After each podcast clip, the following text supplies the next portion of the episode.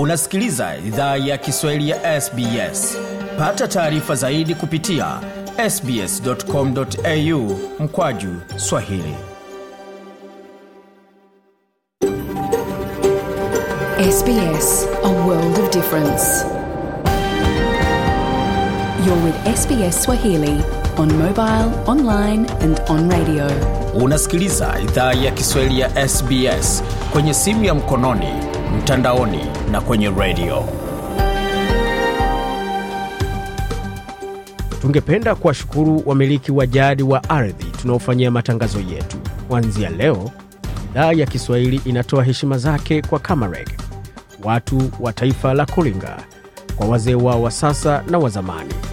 Pia kuanzia leo kuna wakubali wa Aboriginal na Torres Strait Islander ambao ni wamiliki wa jadi kutoka ardhi zote unaosikiliza matangazo haya.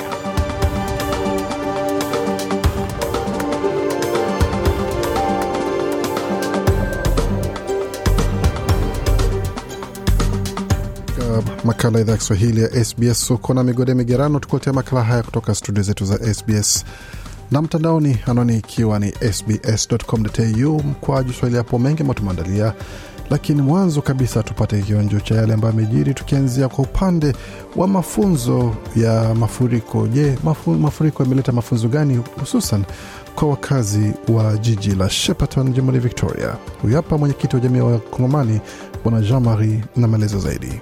wakati unatafuta jenga nyumba sima kuuliza nafasi gani njoo kama mvua inanyesha sana mai hauifika cha pili ni kusema watu tukwe vamoya kama unapata shida wanasema kwako mvua itanyesha mvua itaingia mumanyumba.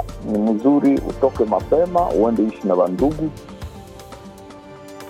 Huyo ni bwana Jean Marie hapo akifunguka kuhusu kile ambacho anastahili kufanya wakati wa mvua ama mafuriko baada ya nyumba nyingi katika jiji la Shepparton na maeneo ya kanda ya New South Wales kujipata mata, mashakani na wenyeji kukimbilia usalama katika sehemu zingine. Na je, katika zile kumbi za mapokezi zikoje? Hali koje ndani? Wanaofika pale wanapata hali kiwaje? Bimirei na maelezo zaidi. ni kama tu like a hall moja ni- chumba, chumba tu kikubwa ambacho kimejazwa tu magodoro.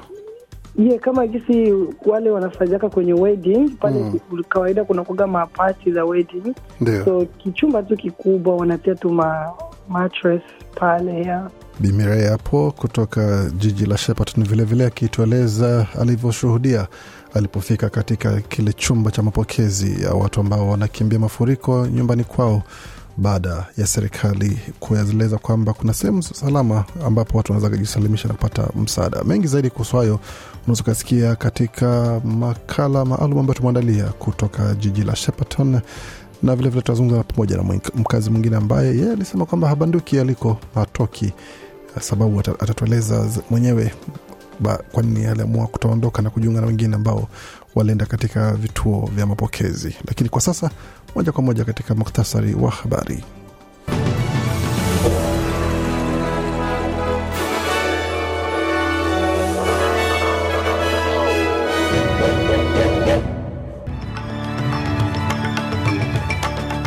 Katika muktasari wa habari jioni hii ya leo, waziri wa afya Mark Butler ahidi kushughulikia masuala ya ulaghai ndani ya mfumo wa Medicare ambao unatekelezwa na baadhi ya wataalam wa matibabu pamoja na maafisa wengine, kusema kwamba ni hali ambayo haikubaliki kwa sababu ya kiwango cha hela ambacho kinahusika katika ulaghai huo.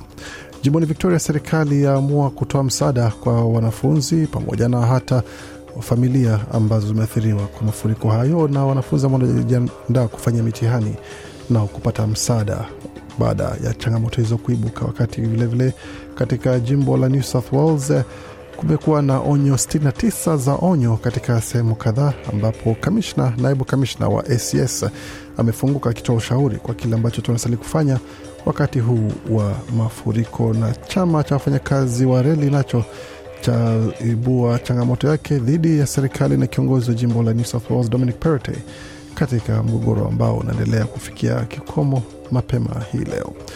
Barani Afrika, katibu mkuu wa Umoja wa Mataifa aonya kuwa hali kaskazini mwa Ethiopia inazidi kudorora, hususan kwa upande wa suala zima la ukame pamoja na suala zima la usalama. Wakati nchini Uganda, vyombo vya habari vyawasilisha shauri mahakamani kupinga sheria mpya kuhusu matumizi ya internet.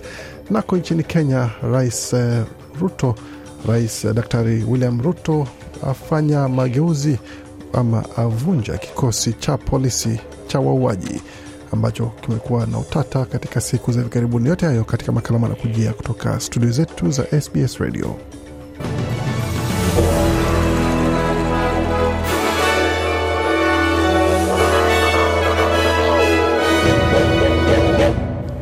Waendelea kusikia idhaa Kiswahili ya SBS ukiwa na migode migerano, na hii hapa ni taarifa kamili ya habari kutoka studio zetu za SBS Radio, tukianzia katika suala zima la afya, ambapo waziri wa afya Mark Butler ameahidi kuwa madai ya ulaghai yaliyoenea kuhusu mfumo wa Medicare yanachukuliwa hatua ipaswayo.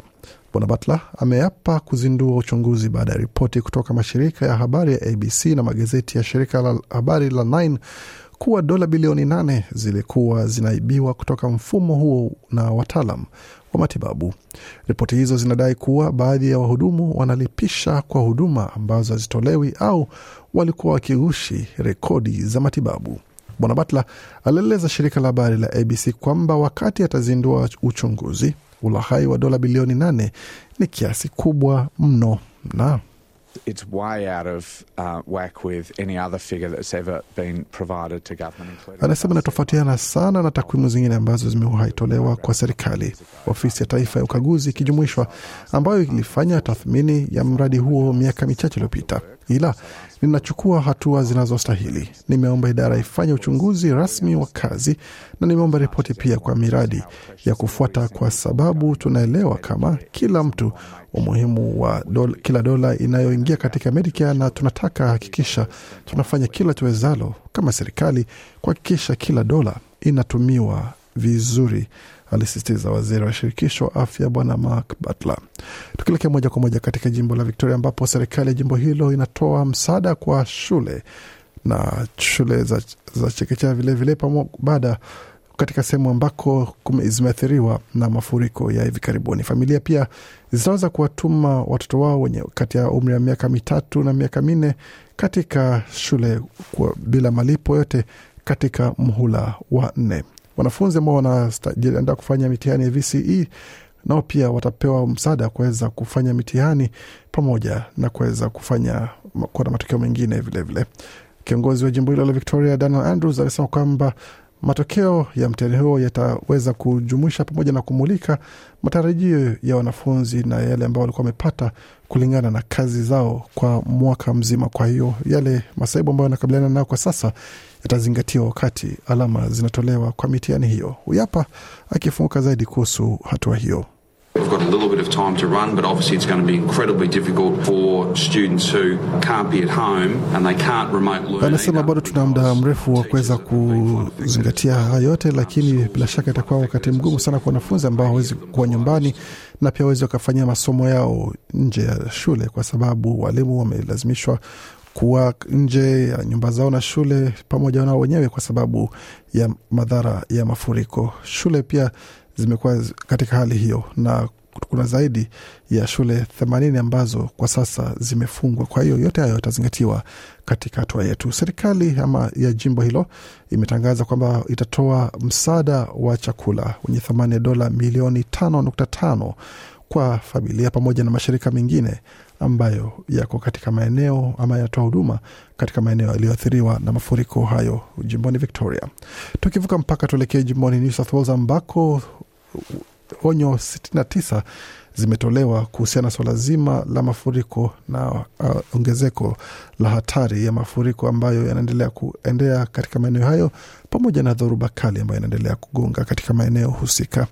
Naibu kamishna wa shirika la ACS Sean Kearns wa New South Wales ametoa ushauri kwamba watu waendelee kuwa waangalifu, pia waendelee kuchukua hatua punde wanapotazama na wanapoona hali inageuka na kwa mbaya zaidi, na akisema kwamba maelfu ya watu wanaweza athiriwa katika kanda la Moama na Our main areas of focus are in the western and southern parts of New South Wales. Um, over the next couple of days, Anasema maeneo ambayo tunaendelea kutilia mkazo na kulenga zaidi ni maeneo ya magharibi na kaskazini New South Wales. Katika siku chache zijazo, tutaendelea kutilia mkazo kanda la Moama ambalo liko katika eneo la ama karibu ya mto Mari, na tutaendelea kutazama jamii ambazo ziko katika maeneo ya chini ya mto huo na kutoa onyo kwa jamii ambazo ziko karibu ya Moama katika masaa 24 na 48 yajayo na ni takriban watu elfu tatu ambao wamezungukwa na onyo hili pamoja la kuwa uangalifu na kuchukua hatua. Kwa hiyo kuweni tayari kuondoka mnakoishi. Tunaomba kila mtu, kila mtu asikize onyo hizi tafadhali, ambazo zinatolewa na shirika la New South Wales SES. Wakati huo kiongozi wa jimbo hilo Dominic Perrott amesema kwamba suluhu ya pekee itakuwa ni kujaribu kuzuia katika siku za usoni mafuriko kwa kujaribu kuongeza kuta za bwawa la Waragamba ambalo liko New South Wales. Amesema kwamba mradi huo unajaribu kufanya, unastahili kufanyika haraka iwezekanavyo kwa ajili ya kuweza kuzuia matukio mengine ya janga ambayo yanatarajiwa katika siku za usoni.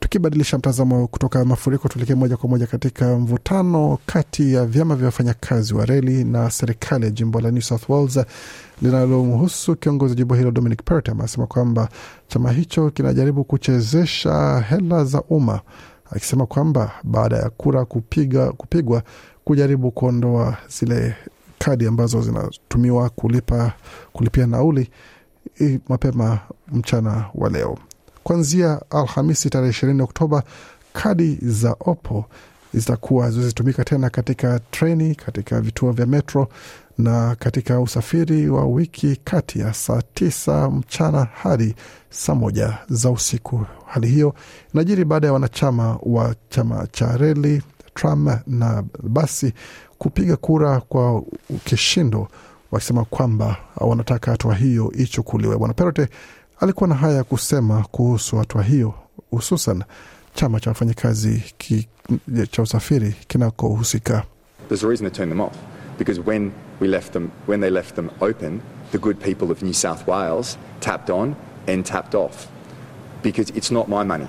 Anasema kuna sababu nzuri ya kuweza kuzizima kwa sababu walipoziacha ziwe wazi, watu wazuri wa New South Wales walikuwa wanaguzisha kadi zao pale na kuzigusha tena wanapomaliza safari yao, kwa sababu si hela zao, ni hela za watu wa New South Wales. Kwa hiyo kwa heshima na taadhima, hizo ni hela za watu, hususan wakati huu mgumu na wakati huu mgumu wa kiuchumi ambao tunakabiliana nao. Kwa hiyo ningependa kusema kwamba vyama vifanya kazi vinasali kuweka watu mbele ama kipaumbele kwa watu zaidi, na wache kufanya michezo ya kisiasa na chama cha Leba cha New South Wales. Hapo Bwana Perrott akifunguka kuhusu mgogoro wake na chama cha wafanyakazi wa jimbo la New South Wales. Katika taarifa za kimataifa, tuelekea moja kwa moja barani Afrika, hususan katika suala zima linalohusu shirika la Umoja wa Mataifa, ambao katibu Umoja wa Mataifa kama ulivyosema kabla, ameonya kuwa hali kaskazini mwa Ethiopia inazidi kudorora, hapo akisema kwamba katibu mkuu wa mataifa alionya Jumatatu kwamba hali ya kaskazini mwa Ethiopia inazidi kudorora na haoni suluhu ya kijeshi ikifanikiwa kwenye mzozo huo. Umoja wa Mataifa uko tayari kuunga mkono Umoja wa Afrika kwa kila njia ili kumaliza jinamizi hili kwa watu wa Ethiopia, alisema. Katika nukuu nyingine akasema kwamba tunahimiza kuanzishwa tena kwa haraka kwa mazungumzo kuelekea suluhu ya kisiasa yenye ufanisi na ya kudumu aliongezea. Katika nukuu nyingine ni kwamba vurugu na uharibifu umefika viwango vya kutisha, mfumo wa kijamii unasambaratika. Antonio Guterres aliwaambia waandishi wa habari katika makao makuu ya Umoja wa Mataifa akiongezea kwamba uhasama kati ya eneo la Tigray nchini Ethiopia lazima ukomeshwe sasa, ikiwa ni pamoja na kuondoka mara moja na kuondoa kwa wanajeshi wa Eritrea kutoka Ethiopia. Mkuu huyo wa Umoja Mataifa alisema ni lazima jumuiya ya kimataifa iungane pamoja ili kumaliza mzozo huo uliodumu kwa takriban miaka miwili ambao umeenea na kujeruhi umewaua na kujeruhi maelfu ya watu na kuacha mamilioni kwenye ukingo wa njaa. Katika eneo lingine la Afrika Mashariki, hususan Uganda, ambapo kama tumeeleza ni kwamba vyombo vya habari vya Uganda pamoja na wanaharakati wa kutetea haki za binadamu Jumatatu wamewasilisha shauri mahakamani kupinga sheria mpya yenye utata kuhusu matumizi ya internet ambayo wanasema inalenga kuzuia uhuru wa kujieleza na kuwanyamazisha wapinzani. Jumla ya walalamikaji 13 kikiwemo kituo cha televisheni cha mtandaoni waliwasilisha shauri hilo katika mahakama ya katiba juu ya sheria hiyo ambayo ilitoa saini na kuwa sheria na Rais Yoweri Kaguta Museveni wiki iliyopita. Sheria hiyo ya kutumia vibaya internet inatishia uhuru wa kujieleza na inalenga wale ambao wana maoni tofauti na serikali. Mmoja walalamikaji Norman Tumuhimbise ali ameliambia shirika la habari la AFP. Kulingana na ombi hilo, serikali imepewa siku saba kuwasilisha utetezi wake, lakini haijulikani lini kesi hiyo itaanza kusikilizwa. Tukivuka mpaka kutoka Uganda, tuelekee moja kwa moja hadi nchini Kenya, ambapo rais wa Kenya Daktari William Samoei Arap Ruto amevunja kikosi cha polisi wauaji. So, katika nukuu ya kile alichosema ni kwamba tuna mpango wa kuimarisha usalama nchini Kenya ili kuzuia aibu ya Wakenya kuuawa na maafisa wa polisi na mili yao kutupwa katika mto Yala na kwingine. Hayo ni matamshi ya rais wa Jamhuri ya Kenya William Ruto wakati alipovunja alipolivunjilia mbali kitengo maalum cha SSU kilichokuwa kikihudumu chini ya afisi ya mkurugenzi mkuu wa ujasusi DCI nchini Kenya. Rais Ruto alisema hayo ni sehemu ya mabadiliko ya uongozi huku utawala mpya ukipania kurekebisha usimamizi wa idara ya usalama nchini. Alisema kwamba kitengo hicho ndicho kilichohusika pakubwa na mauaji ya kiholela na kupotea kwa watu ambao mili yao baadaye ilipatikana maeneo tofauti nchini kama vile mto Yala. Hatua hiyo inajiri baada ya kiongozi huyo kupokea ripoti ya uchunguzi kuhusu kutoweka kwa raia wawili wa India na mwenyeji wao aliyekuwa dereva wa gari walimokuwa ndani.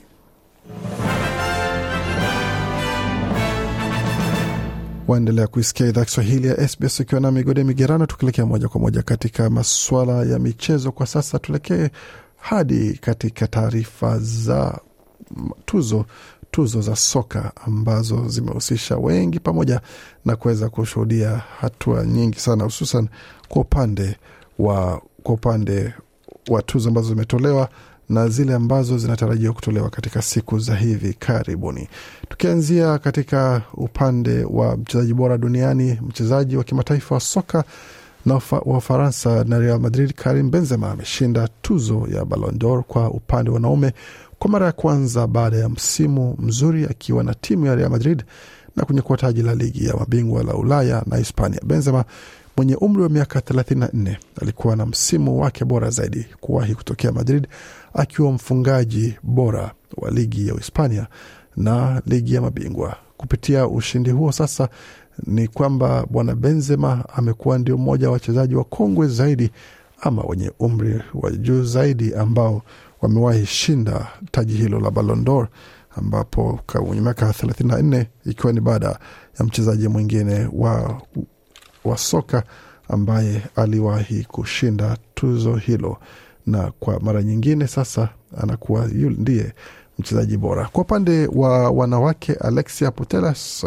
mchezaji wa upande wa timu ya FC Barcelona ya wanawake na Hispania, naye alishinda na kutengeza historia kwa mwanamke wa kwanza kushinda taji hilo mara mbili mfululizo, wakati Gavi wa Barcelona akawa mchezaji bora chipukizi. Karim Benzema kama wasema, kwa upande wa wanaume, Sadio Mane akapata tuzo ya Socrates pamoja na kuwa wapili mchezaji bora wa pili duniani, vilevile Thibaut Courtois kuwa kipa bora zaidi na Robert Lewandowski kuwa mfungaji bora na timu ya mwaka ikiwa ni Manchester City FC ya Uingereza. Katika mechi ambazo zinajiri kesho alfajiri mida ya saa kumi na mbili na robo itakuwa ni zamu ya Crystal Palace kuwakaribisha Wolves katika dimba pale la Selhurst Park, wakati Brighton itachapana dhidi ya Nottingham Forest na Liverpool ikiwapokea West Ham katika mechi yao, wakati Brentford na Chelsea zitaingia kazini siku ya Alhamis mida ya saa kumi na moja na nusu wakati Man United itakuwa kazini pale Old Trafford dhidi ya Tottenham mida ya saa kumi na mbili na robo siku hiyo hiyo ya Alhamis.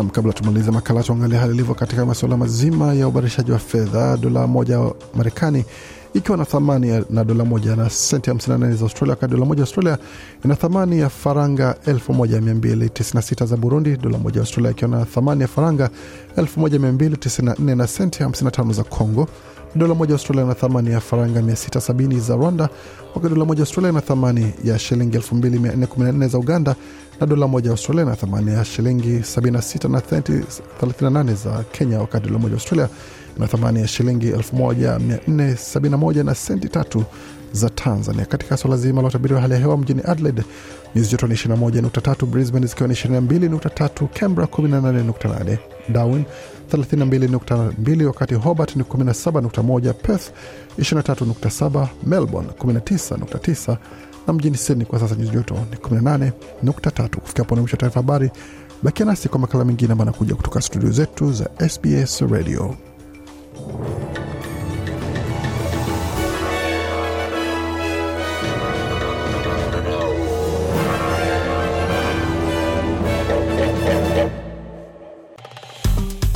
Penda, shiriki, toa maoni.